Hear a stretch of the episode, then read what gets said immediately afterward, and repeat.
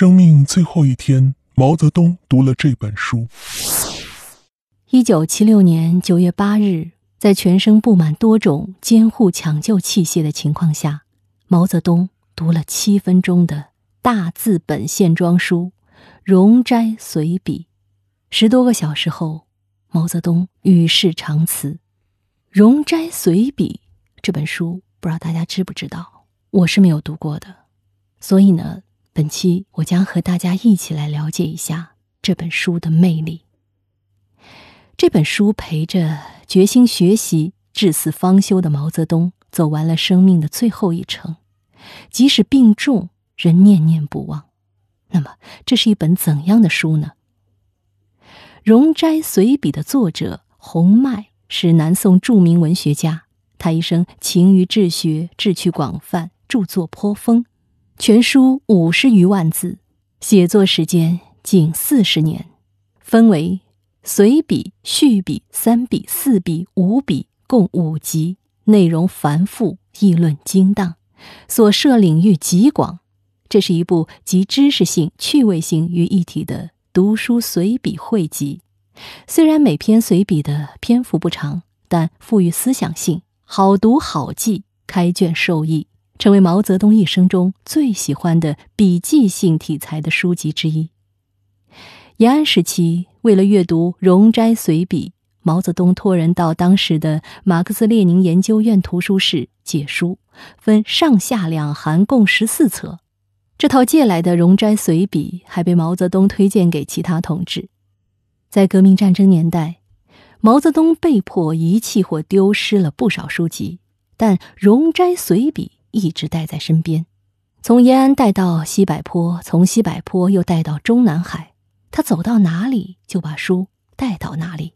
解放战争胜利前夕，毛泽东搬到中南海菊香书屋居住，容斋随笔就放在卧室书柜，以便随时阅读。新中国成立后，毛泽东外出开会或到地方视察时，也不忘带上，并在工作间隙阅读。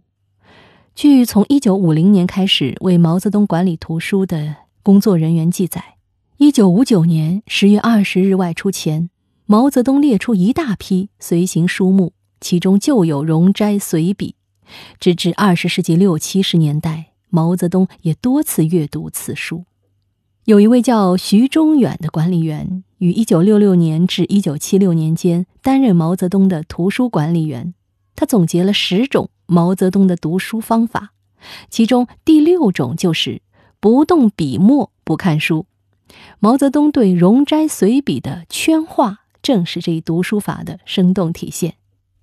书中不少地方都被毛泽东用黑铅笔圈点过，或者画上了杠杠。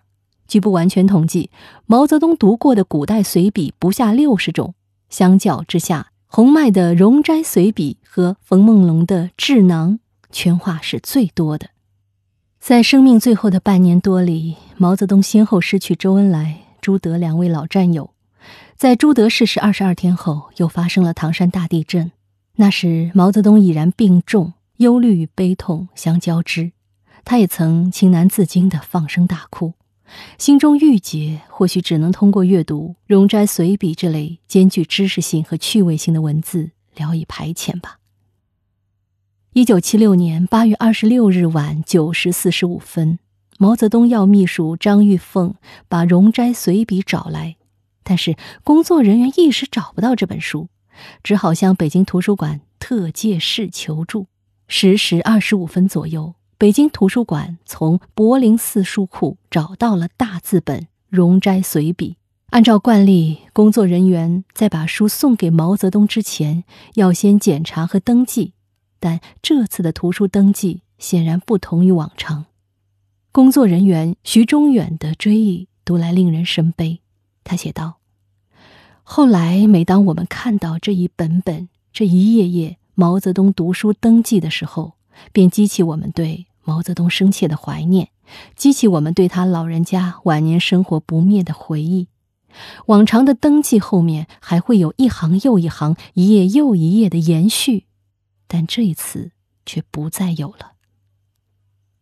在生命的最后一天，毛泽东反复陷入昏迷，但即便如此，仍旧没有放弃读书。图书登记的终结，也成为毛泽东结束读书生涯的历史佐证。他给我们展示了一个生命不息、读书不止的伟人形象。那今天和大家分享的这个故事呢，不仅让我对容斋随笔充满了好奇，同时也让我对毛泽东主席多了一份敬意。因为一个至死都在读书的人，是一个值得尊敬的人。不管他的一生是非功过，仅从这一点而言，就是一个值得尊敬的人。好，密室里的故事，探寻时光深处的传奇，下期咱继续揭秘。